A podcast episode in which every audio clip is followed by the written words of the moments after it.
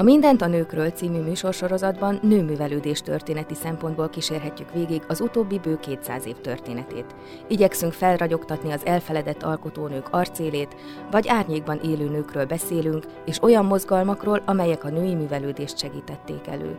Podcastunkban kísérletet teszünk annak bemutatására, hogyan nyertek nagyobb teret a nők a művelődésben, és azután pedig a közéletben is. Üdvözlöm a kedves hallgatókat, Elekes Irén Borbála vagyok. Ma a nők társadalmi szerepvállalásának különleges területére fordítjuk figyelmünket Sárai Szabó Katalin etnográfus segítségével, akinek ezúton is megköszönöm, hogy elfogadta a meghívást. Köszöntelek a stúdióban, Kata. Köszönöm szépen a meghívást. Nagyon sok publikációt írtál, és nagyon sok dolgozatot tettél közzé ezzel a szép témával kapcsolatban ezeket használtam én a felkészüléshez, és hát ezeket próbáljuk a hallgatók elé tárni a mai műsor folyamán. Elsősorban a kezdetekre fordítjuk a figyelmünket most, ahogy mondtam, és már előre mondhatom, hogy biztos, hogy másik alkalommal is vendégünk leszel, mert ez egy olyan hatalmas téma, és időben is annyira elhúzódik, valamint olyan más arca van a különböző korszakoknak, hogy akkor ennek a műsornak céljául azt tűzzük ki, hogy körülbelül a századfordulós időszak, vagy kicsit átnyúlva beszélgetünk a, a kezdetekről, egy kicsit kitekintve a világba, de azért elsősorban Magyarországra koncentrálva, a témáithoz igazodva, és egy másik alkalommal a modernebb, a mai napjainkhoz közelebb álló ugyanezt a témát fogjuk folytatni. Tehát ö, talán úgy érdemes kezdeni a beszélgetésünket, hogy a nők szerepe az egyházban bármelyikben általánosságban mit, mit lehet erről mondani a kezdetektől? Ellentmondásos vagy sem, vagy egyértelmű vagy sem? Hogy gondolod? A nők hivatásának és szerepének egyházi megítélése az nagyban nem tért el a, a világi diskurzusban zajló női hivatásról megfogalmazott gondolatoktól, tehát elsősorban családanyaként és ezen belül is legfontosabb szerepként, mint anyákat tekintették. Természetesen, mint ahogy különben ez általános volt a társadalomban, a nőknek a vallásossághoz való viszonyában egy különleges viszonyt gondoltak, aminek az lett a következménye, hogy a család életen belül elsősorban a gyermekek vallásos nevelését az ő feladat körüknek tartották, és egyáltalán a, a családban zajló vallásos légkörnek is ők lehettek az őr, őrizői, és ez főleg a polgárosodó vagy modernizálódó időszakban erősödött föl, amikor, amikor ugye a férfiak elsősorban ö, már a, a, sokkal inkább a családtól távol ö, töltötték az idejüket, a, a munkahelyeik, ö, tehát a magánszférájuk és a, és a, a hivatali szférájuk külön vált, és úgy érezték, hogy ezzel az elvilágos, elvilágiasodásuk is egyre inkább megerősödik, és a nőknek egy ilyen visszahúzó és megerősítő szerepet szántak. Hát a másik pedig szintén a női sajátosságaikból, ami ugye az érzékenység, a tehát mindaz, ami az anyasághoz fűződik, ennek, e, vagy ebből következően a jótékonyság volt az a terület, amit tulajdonképpen az egyház is, és hát a társadalom is elvárta nőktől, tehát a szegények megsegítése, az elesettek, a betegek, rászorulók, öregek, tehát végül is egy szociális tevékenységnek tekinthetjük ezt. És a református egyházon belül, tehát az egyházi diskurzusban egy kiinduló pontot jelentett egy pálopostoli textus, miszerint az asszonyok hallgassanak a templomban, ami ugye arra utal, hogy a nők nem feladata a tanítás, vagy nem lehet, vagy tilos tulajdonképpen számukra a tanítás, aminek hát ugye azért vannak ellentmondásos, vagy hát azért ez egy problémás dolognak tűnik, hiszen maga a reformáció az éppen ellenkezőleg a nők számára is lehetővé tette mindezt. Az otthoni istentiszteletek, bibliaolvasásban egyaránt szerepük volt nők és férfiaknak. Úgyhogy tulajdonképpen a 19. században az e, állandó erre való hivatkozás, az mondhatjuk, hogy, hogy igazából a liberalizálódás, vagy az egyházon belül a liberális teológiának is következménye volt, amelyik tulajdonképpen teljesen szétválasztotta a női és férfi világot az egyházon belül is, és azon kívül is. Tehát tulajdonképpen ö, oda jutottunk, hogy a, a 19. század vége felé, ahogy említetted, hogy szétvált a, a magánszféra és a közszféra, tehát eddig a nők és a férfiak sokkal inkább együttműködtek a gazdasági tevékenységben. Megjelent a házon kívüli ipari munka, akkor valahogy a, a feleségnek az az otthonőrző szerepe élesedett inkább ki, és igazából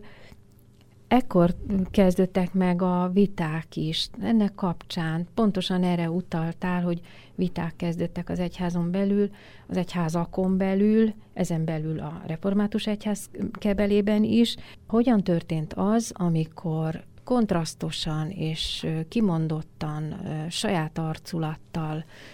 megalakultak a református női szervezetek. Az egyházon belül a 19. század végén elindult egy olyan vallásos mozgalom, egy ébredési mozgalom, amit belmissziónak nevezünk,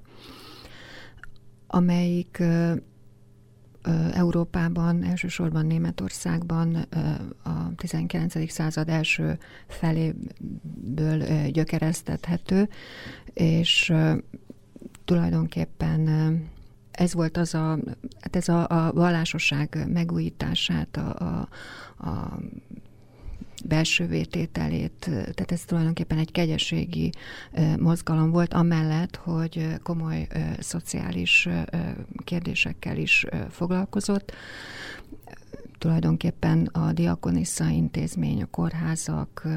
különféle otthonok, árva otthonok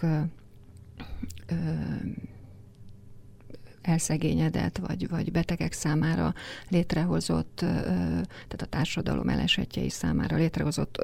otthonokat is létrehoztak, tehát volt egy diakoniai feladata is, de emellett tulajdonképpen a megkeresztelt, de, de az egyháztól eltávolodó tagokat akarták ö, vissza hozni tulajdonképpen a vallásukat, vallásosságukat megerősíteni. Tehát végülis a nevében is benne van, hogy ez nem pogányok és, és Európán kívüli világokra hát érvényes, hanem, hanem az egyházon belül történt ez az egész. Na most ennek volt egy olyan hozadéka is, hogy ebben a nőknek is elsőrendű szerepet ítéltek, ami azt jelentette, hogy, hogy nem csak a diakoniai vagy a jótékonyság területén, hanem az úgynevezett evangelizálásban, tehát a mások meggyőződés, meggyőzésében vagy, vagy ráébresztésében is fontos szerepük volt, ami ugye azt jelentette, hogy a nők mégiscsak megszólalhattak és taníthattak, az evangelizációnak végül is többféle, tehát szóbeli és írásbeli formái is megjelentek, amelyek már egy női hangot is ö, megengedtek. És hogyan voltak ehhez eszközeik a nőknek? Ö, hát tulajdonképpen Magyarországon a volt egy német ajkú gyülekezet, ezen kívül egy, egy skót misszió, a református egyházon belül, tehát el a német ajkú gyülekezet az a német anyanyelvűek számára lét, hozták létre, a skót misszió pedig eredetileg zsidó misszióként érkezett Magyarországra, és ők közvetítették magát a, a belmissziót is elsősorban, és tulajdonképpen a, a német ajkú gyülekezetnek a Hold utcában volt egy imaterme, ahol hetente varrórákat tartottak nők számára is, aminek az volt a lényege, hogy miközben varrogattak, bibliaóra volt, és előtte beszélgetés, és ebből alakult ki végül is a Lóránt Fé Egyesület, az első női református egyesület, amelynek az volt a, a lényege, hogy, hogy kifejezetten a nők irányába próbálta, a nőket nők által próbálta hiszen a névadó is egy nő volt, akiről talán egy néhány szót szóljunk, hogy miért lett ő a névadó. Hát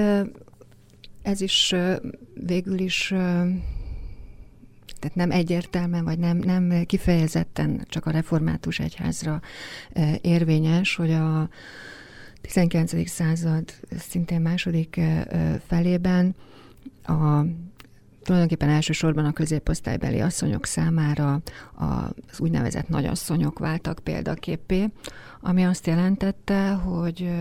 tehát elsősorban a szabadságharcokban, függetlenségi harcokban résztvevő nőket nevezték így, tehát a történelmi tablóba bekerültek olyan nők, akik családi szerepüknél ö, ö, fogva, tehát megfelelő anyák, megfelelő férj, feleségek és, és kitűnő háziasszonyok voltak. A, a nagyasszonyoknál ugye sok esetben a férjüket helyettesíteni kellett harcok idején, tehát egy gazdaságot is képesek voltak irányítani, és emellett az egyházat is ö, támogatták saját egyházukat. És ebből a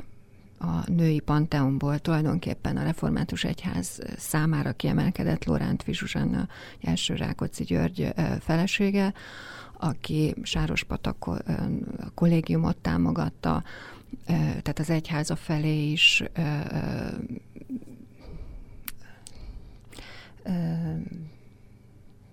tehát az egyház, egyház támogatása is sokkal egyértelműbb és, és tágabb volt, mint, mint, a, mint mások. És a másik, ami, ami nagyon fontos az ő személyénél, hogy ez az az időszak, amikor a, a református egyházon belül Magyarországon megjelent az úgynevezett puritanizmus és pietizmus, tehát ilyen ébredési mozgalmak, protestáns ébredési mozgalmak, és hát ami végül is a, a nők megítélésében szintén egy általános topoz, hogy az újra könnyedebben vagy fogékonyabbak. Loránt Fisuzsanna is támogatta Magyarországon a, puritanizmus eszméjét másrészt kiadott egy könyvet, az a Mózes könyvéből az ő kedvenc, vagy számára fontos textusokat, tehát az ő szerepe az olyan összetett volt, hogy, hogy az egyházon belül végül is az a csoport, az a, annak a csoportnak a számára is példát jelenthetett, akik elsősorban az anyai vagy családanyai szerepet erősítették a, a nőknél, és azok számára is, akik akik a, az egyházi megújulás, vagy a, a, az egyházi újabb mozgalmakra való fogékonyságot emelték ki. Tehát nyilvánvaló, hogy ez a, az elnevezés ennek is szólt, tehát az, együtt, az Egyesület névválasztása, amellett, hogy, hogy arra is utalt, hogy, hogy egy hagyományhoz kapcsolódik végül is az a női kör amelyik... Tehát az Egyesület meg hivatalos megalakulását azért jelöljük meg, hogy tudjuk elhelyezni a, az időben, hanem is pontosan napra, de úgy, hogy melyik korszakban. Tehát ez indul. az 1890-es évek elején járunk. És ö, ilyen formában, tehát hivatalosság szerűen hogyan, meddig prosperált körülbelül az Egyesület? Tehát 48-ig, ameddig, amikor megszüntették a, az Egyesületet, tehát végig kísérte tulajdonképpen ezt a hosszú korszakot az Egyesület léte. A kezdeti hőskorban, mint mondtad, a hagyományos női foglalatosság a varogatás mellett szellemi táplálékot és biblia értelmezést is kaptak a nők. Gondolom, hogy lelkészek oktatták őket ilyen informális alapon. A kezdetekben igen, tehát a Magyarországi Belmisszió atyák Szabó Haladár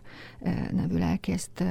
neveznek, ő tartotta elsősorban a, a kezdeti időszakban ezeket a bibliaórákat. Különben az Egyesületnek azért is van lényeges szerepe, mert hogyha azt nézzük, hogy az egyházon belül, egyházi női munkában hogyan vettek részt a nők, megkülönböztethetünk különböző generációkat. És az első generáció, tehát a kezdeti időszakban a legtöbb nő, tehát ezek, ennek a csoportnak a tagjai közül általában mindenki a Lórántfi Zsuzsannához, egyesülethez köti a tulajdonképpen a megtérését, illetve ebbe a belmissziói munkában való részvételének a kezdetét. Most az Egyesület, mint amint említettem, a, a nők felé fordult, tehát nem csak, nem csak bibliaórákat hallgattak, illetve tartottak és evangelizáltak, hanem cseléd lányok számára, munkát kereső nők számára otthonokat létesítettek, szegényeket látogattak, tehát a diakonia munka is épp olyan, vagy hát végül is még erősebb volt. Ami a tagoknál nagyon lényeges, hogy tehát a társadalomnak olyan rétegéből kerültek ki, azok a nők voltak a, a vezetőségben, tehát a, közé, felső, a középosztály felső rétegéből és az arisztokráciából, akik tulajdonképpen megengedhették maguknak ezt a, ezt a belmissziói munkát,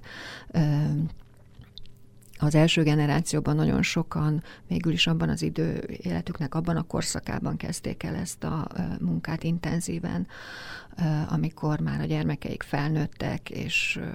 felszabadultak az energiáik és egy csomó idejük, és hogy megvolt az az egzisztenciális és, és anyagi háttér, és nagyon sok esetben mondjuk a férjük felül elsősorban az a támogatás, amivel ezt a munkát végezhették. Mondtál egy olyan kifejezést, hogy a megtérésüket az Egyesületbeli munkához kötik, akkor ezzel arra szeretnél visszautalni, amit említettél is röviden, hogy bár meg voltak keresztelve, de nem élték át teljes mélységében a hitet. Erre gondolsz a, Igen, a megtérés? Tehát a, a 19. század református vallásosságára, amit említettem, a, az úgynevezett liberális teológia volt nagy hatással, aminek az volt a lényege, hogy, hogy az egyháztagok egyre inkább el távolodtak az egyháztól, és elsősorban nagy ünnepeken, vagy inkább az életfordulójukhoz kötődően vették igénybe az egyház szolgáltatását, tehát a mindennapi bibliaolvasás, a rendszeres templomba járás nem volt szokásos. Természetesen léteztek olyan körök, amelyek ezt megtartották, de nagy általánosságban ez az úgynevezett elvallástalanodás volt a jellemző ami hát nyilván a, a társadalmi folyamatok, tehát a, a polgárosodással, modernizációval is természetesen szoros összefüggésben van. Maga a belmisszió is ennek a, a, a megváltoztatására kezdett el terjedni, és valóban tulajdonképpen ennek a, ennek a folyamatnak az volt az első állomása, hogy, hogy ezek a nők vagy férfiak, tehát hogy aki, aki csatlakozott ehhez a kegyességi mozgalomhoz vagy formához, megtért, újjászületett, tehát egy egészen másfajta vallásos életet kezdett élni.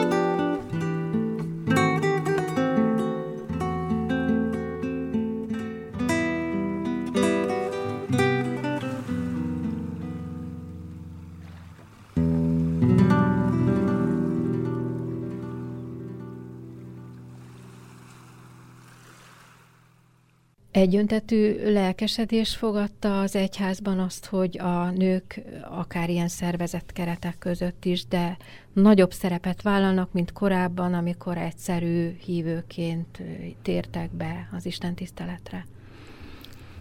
Hát ez egy nagyon érdekes kérdés, és engem egyfolytában foglalkoztat, ugyanis tehát amikor ez a mozgalom elindult, akkor igazából mondjuk a sajtóban, vagy, vagy a nyílt, nyílt diskurzusban nem találkozik az ember igazán ennek a, a kritikájával. Magát az egész belmissziót az, az egyház mélységesen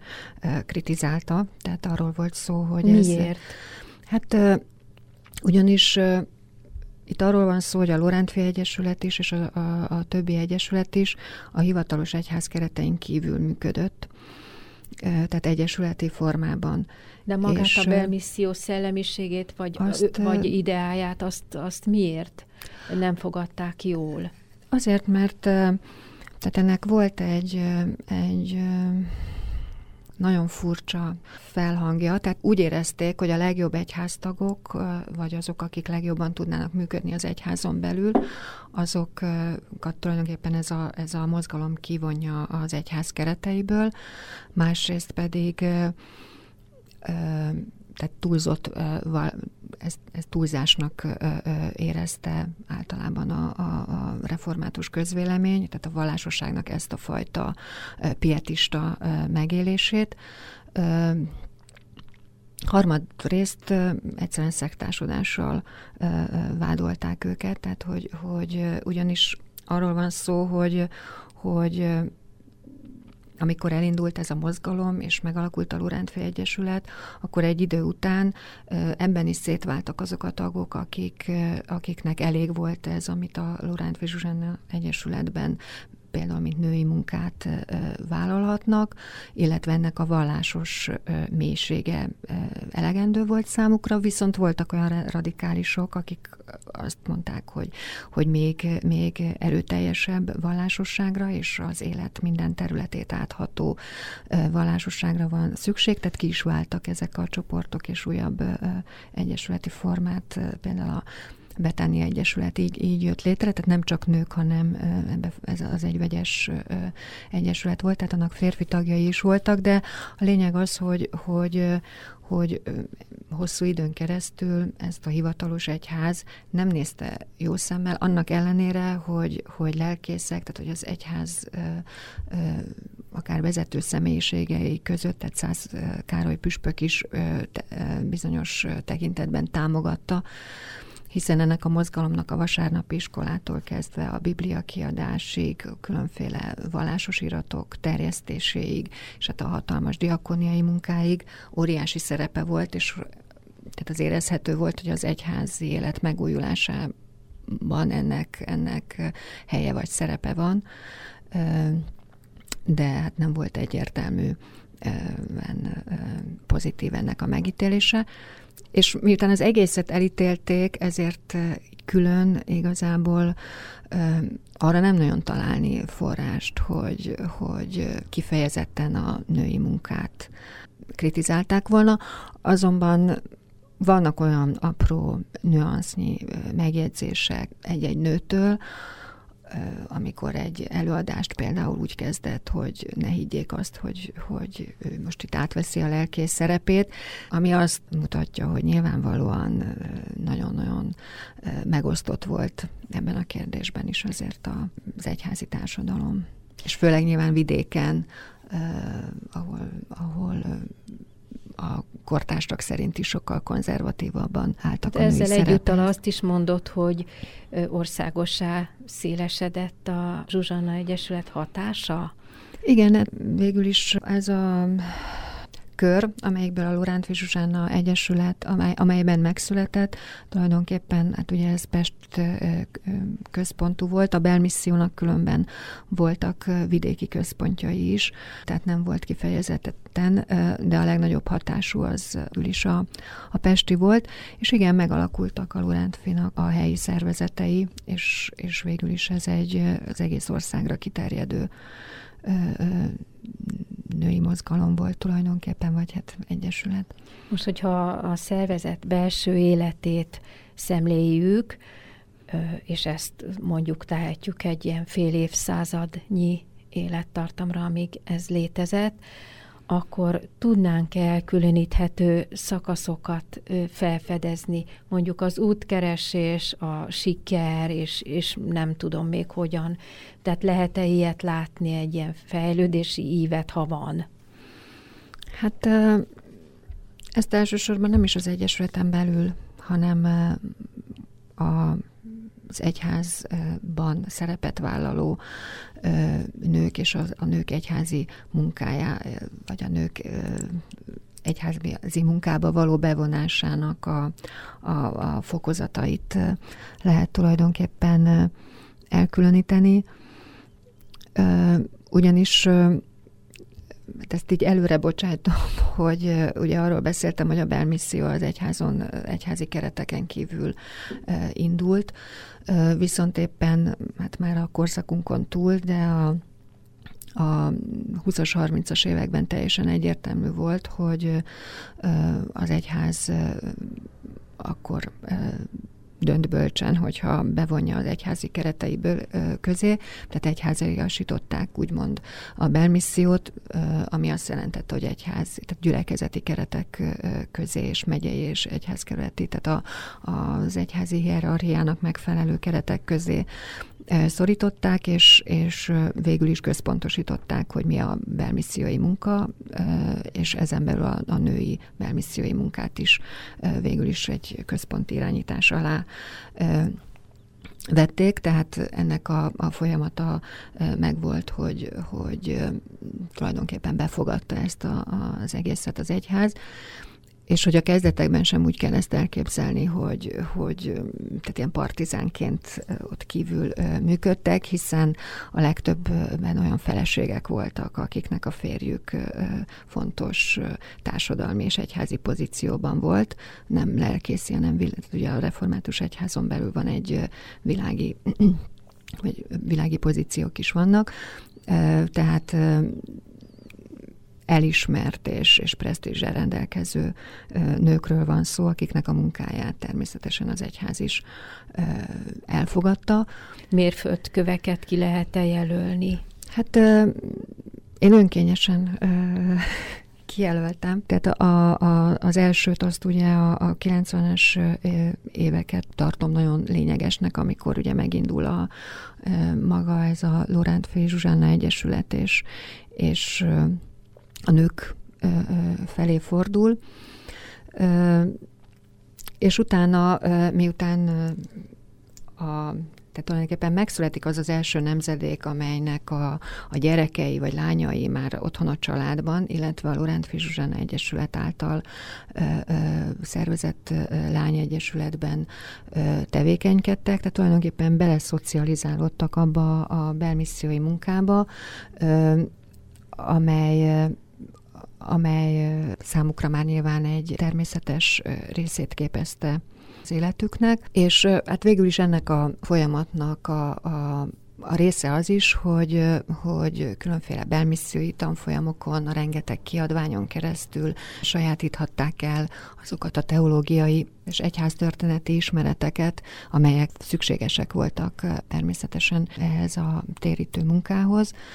és végül is egy új szemlélet jelent meg az első világháború környékén, amely abban csúcsosodott ki, hogy 1917-ben megjelent a Pesti Teológiai Főiskolán, illetve ugyanebben az évben a Kolozsvárin is az első teológus nő, ami azt jelentette, hogy, hogy magas teológiai képzéssel kívánják végezni tulajdonképpen ugyanazt a munkát, amelyet addig végeztek. És az, hogy, hogy ez megtörténhetett, és bár a, a nők teológiai képzése körül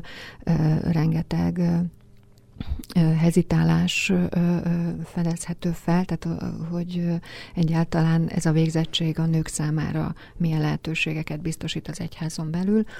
Ettől függetlenül hát elkezdhettek járni, és bizonyos keretek között elvégezhették a, a teológiát, és mint vallástanárok elsősorban folytathatták, vagy utazó titkárok, tehát azokon a területeken dolgozhattak, amelyeket a nők számára kijelöltek, de már egy olyan teológiai képzettség birtokában, ami nyilván ugyanazt a szaktudást, tehát a szaktudás birtoklását ugyanúgy, mint a férfiak részére lehetővé tette. Beszélgessünk egy kicsit arról, hogy hogyan próbálták a nyilvánosságot is megismertetni ezekkel a fontos törekvésekkel. Hát a sajtó kapcsán az első, ami szerintem nagyon lényeges kérdés, hogy hosszú ideig nőkérdésről és a, a nők szerepvállalásáról az egyházi sajtóban férfiak írtak, tehát nők igen ritkán szólaltak meg és ez is inkább a századforduló környéke felé történt. Na most a magának ennek a belmissziói mozgalomnak, mint említettem, ugye fontos tevékenységi köre volt az evangelizáció, amelynek a, a, az írott változatát nem csak különféle vallásos iratok, traktátusok jelentették, hanem a sajtó termékek is. És így a, a Lorent Fizsrana Egyesület létrehozta, vagy megalapította a magalapját az Olaják címmel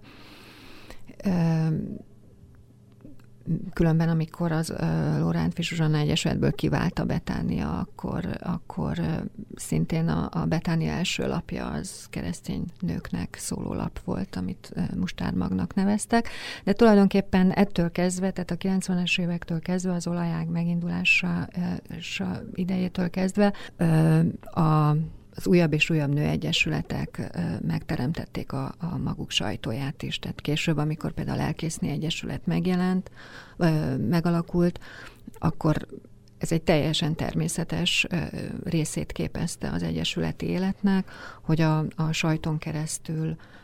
próbálnak egy szélesebb nyilvánosságot megszólítani, mert hiszen a konferenciák vagy, vagy az egyesületi gyűlések egy, egy szűk kört érintettek vagy érinthettek csak. És ami hát ebben nyilván egy, egy plusz érdekesség, hogy, hogy a nyilvánosságba beletartoztak a férfiak is. Tehát a, a, a nők számára végül is egy olyan lehetőség uh, nyílt, amikor a férfi nyilvánosság előtt is megszólalhattak, elsősorban a sajton keresztül. Azt hiszem, hogy az olajág az érdemes arra, hogy kicsit részletesebben beszéljünk róla, de még tegyünk egy pici kis zárójelet, vagy kitérőt a lelkész Nék vagy lelkésznők egyesülete? Ezt most lelkésznék. Nem lelkésznék egyesülete. Ha tudunk róla pár percet beszélni, nagyon érdekelne. A lelkésznék egyesülete vagy hát hivatalos nevén a Református Lelkésznék Országos Szövetsége 1926-ban alap, alapították, és ennek ö, ö, többféle ö, kiinduló vagy, vagy többféle törekvés indította ellenek az Egyesületnek a megalakulását, ugyanis éppen erre az időszakra maga a lelkésznéi szerep megváltozott, illetve az erről, vagy az ezzel szembeni elvárás. És mert amíg főleg a 19. század végén, századforduló környékén egy lelkésznétől tulajdonképpen nem vártak el sokkal többet, mint egy, egy, egy minta középosztálybeli családanyától. Azon túl, hogy minden tökéletesebben kellett csinálnia, hiszen a gyülekezet minta adója volt. Viszont a belmissziói munka, vagy a belmisszió hatására magát a belmissziói munkát is a, a lelkésznék kezébe próbálták összpontosítani, ami azt jelentette, hogy, hogy tehát egy, egy olyan irányító szerepet szántak nekik, amelyel hát nyilván elég nehezen birkozott sok olyan lelkészné, aki hát egy, egy családanyai szerepre készült eredetileg nyilván. A másik pedig, hogy miután a, a, a lelkészek szerepe is ö, ö, egyre, egyre ö, változott, tehát ö, sokkal több feladat, és, és a saját vallásosságuknak is a sokkal mélyebb megélése ö, volt az elvárás. Ebben a feleségüknek, mint, mint munkatársnak is, vagy, vagy tehát a hivatásban is való társnak is, és mint feleségnek a, mindehez a háttérbiztosítása, ez felértékelte tulajdonképpen a lelkésznéi szerepkört az egyházon belül. És hát az eredeti célja, a célkitűzése az Egyesületnek az volt, hogy, hogy segítse a lelkésznéket ebben ennek a e, szerepnek az elsajátításában és az ennek való megfelelésben, vagy ennek való megfelelésnek, mert közben tehát a lelkész néi e, pozíció egy, egy gyülekezeten vagy egy közösségen belül azzal is járt, hogy magányosnak érezte magát, illetve azokat a problémákat, amelyek mások voltak, mint egy átlag asszony számára, tehát ami a lelkésznéi szerepből következett. Hát ezeket csak a lelkésznékkel tudta megosztani. Tehát ez volt az első leges célja, és hát nyilván volt egy egyházpolitikai célja is, hogy tehát a belmisszió központosításával végül is ö, a, a lelkésznék kezébe kerüljön a, a tehát a gyülekezeteken belül a női munkának az irányítása. Megjelentek azok a nők, akik sokkal többet tűztek ki célul, ezáltal minden református lelkész környezetében lévő nőnek a szerepét módosították. Egyfelől elindultak az úton azok, akik komoly saját szerepet szántak maguknak az egyházon belül, és valamiféleképpen az eddig hagyományos lelkésznész szerepet betöltött nőknek is módosulni kellett ezáltal a, a feladatkörének és a megítélésének. Igen, tehát ehhez is alkalmazkodniuk kellett tulajdonképpen nem csak az egyházon belüli folyamatokhoz, hanem a társadalmi kihívásokhoz is, amit szintén komoly problémaként éltek meg. Hey,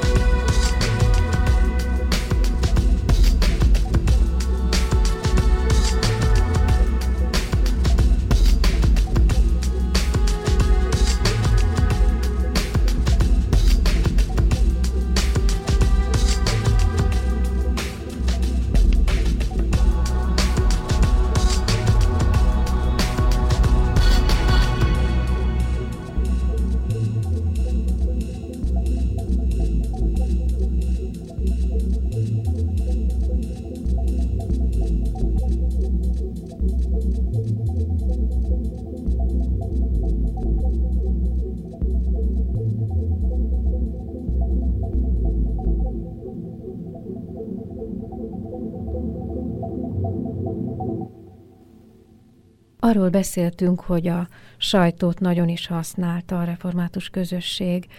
és ezen belül a nők is arra, hogy a megváltozott feladatkörét az egyháznak közvetítsék a társadalom felé, és amint mondtad, nem csak szűk női berkekben, hanem megszólalni a férfiak előtt is, tehát az egész társadalom előtt. Az olajágat említettük, és azt ígértük, hogy egy kicsit részletesebben beszélünk az olajágról, szerkesztőiről, lapkoncepcióiról, és így tovább. Kélek, hogy vázolt fel az olajág indulását és történetét. Hát az első szerkesztőnője Varga Gyuláné Szászpóla volt, aki a, az egyik legfontosabb, vagy, vagy hát a fontos, fontos női szereplője volt ennek a generációnak. Szász Károly püspöknek volt ő a lánya, és Varga Gyula a statisztikusnak a, és költőnek a, a felesége és tulajdonképpen az ő élete nagyon jól tükrözi ezeket a folyamatokat, amelyek ebben az első generáció életében lezajlottak, ugyanis egy olyan közegből származott, amelyik, amelyik, amelyikben az irodalom művelése az, az mindennapi és természetes tevékenység volt, a férje szintén költő is volt, amellett, hogy hivatalnok, és mégis Szászpóla tulajdonképpen a, a 40-es éveiben járt, amikor, amikor úgymond megtért, addig nem, nem foglalkozott, és nem is tört irodalmi vagy írói babérokra lát, látszólag kielégítette a család anyai tevékenysége, és amikor a, a Lorent Zsuzsanna Egyesületbe belépett, oda még szintén csak mint egy társadalmi egyesületbe, ahová neki, mint a püspöknek a lánya illik belépni, hiszen nők a tagjai. Végül is ő kezdte el szerkeszteni, alapítani, megalapítani és szerkeszteni ezt az Olajág című lapot, ami Egyrészt, egyrészt segítette a nőket például a vasárnapi iskola tartásában, vagy biblia magyarázatban, tehát mindig volt ilyen része is, egyesületi hírei és, és nőmozgalmi hírei, tehát egyházi vagy, vagy vallásos nőmozgalmi hírei, és hát tele volt, tehát egy pici lapról van szó, de, de tele volt irodalmi alkotásokkal, úgy, úgymond alkotásokkal, tehát versekkel és novellákkal, aminek az a lényege, hogy tulajdonképpen az a női kör írta, illetve férfi kör írta, amelyik a Lorán Fizsuzsanna kör, köré csoportosult. Tehát senki nem volt professzionális író, mindenki számára igazából, tehát akik írtak, általában hozzákapcsolódott a vallásos tevékenységükhöz ez, a, ez az írói tevékenység, ami hát egy szerintem különösen érdekes dolog, tehát hogy addig nem, nem mertek nyilvánosság elé lépni, és ez viszont egy olyan megerősítést jelentett, amelyik, amelyik felbátorította őket, sőt, tehát belső kötelességüknek érezték. Ezek természetesen meglehetősen didaktikus művek, és hát igazából arra hegyezik ki általában a, a történetek tanulságát, hogy az életet mindenképpen az változtatja meg, illetve azt teszi értelmessé és tartalmassá, hogyha Jézus útját követik, vagy megtérnek. Versek is természetesen vallásos versek voltak, és amikor aztán Szászpóla átment a Betánia Egyesületbe, és először a mustármagot szintén ő alapította és kezdte el szerkeszteni, akkor hát Dezsőfi Emmától elkezdve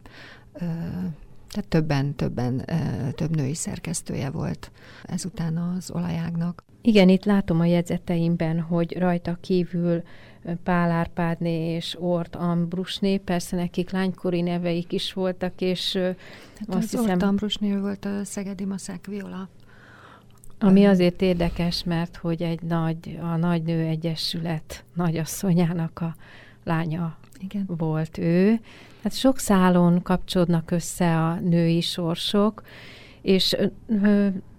mindenképpen nagy dolog, hogyha önálló szellemi terméket hoznak létre, és az első bátortalan lépéseket megteszik. Arra volt most ebben a szűk egy órában időnk, hogy összefoglaljuk a, elsősorban a református egyházon belül ö, történt ö, női szerepvállalás kezdeteit és alakulását, azért, mert későbbiekben ez az egyház lesz az, ahol majd a nők is szerepet is vállalhatnak. Mit mondanál erről az első időszakról, miért fontos ez, hogy beszéljünk erről, kutassuk, és visszaemlékezzünk rá? Hát elsősorban azért, mert uh, tulajdonképpen az, amire a nőtörténetírás nem igen figyel oda, mert nyilván sokkal érdekesebbek a radikális fordulatok, vagy radikális nézetek, hogy tehát egy hagyományos közegben, mert tehát az egyházat mégiscsak egy konzervatív és hagyományos közegnek kell tekintenünk, végül is egy, végig reflektált azokra a kérdésekre és folyamatokra, amelyek, azokra a nőemancipációs folyamatokra, amelyek a, a világi társadalomban megtörténtek. Tehát ugyanúgy a nőnevelés, a női hivatalviselés kérdése is ugyan, fontos szerepet kapott a, a, a 19. század vége, végének időszakában, és lejátszottak tulajdonképpen ugyanazok, ugyanazok az emancipációs folyamatok az egyházon belül is, természetesen egy határozott keretet szabtak a, a női szerepvállalásnak, de láthatóan ezek a, ezek a határok azért szépen csendben és látánsen, de mindig, mindig tágultak, és lehet ilyen látványos fordulópontokat mondani, hogy bekerült az első nő,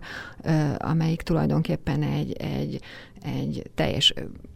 tehát szinte teljesen természetes folyamatként, vagy, vagy, vagy egy folyamat egyik állomásaként jelent meg. Tehát tulajdonképpen az egyházon belül, miután ezek a folyamatok ugyanúgy lejátszódtak, nem volt annyira radikálisnak tűnő ez, mint például most így visszatekintve számunkra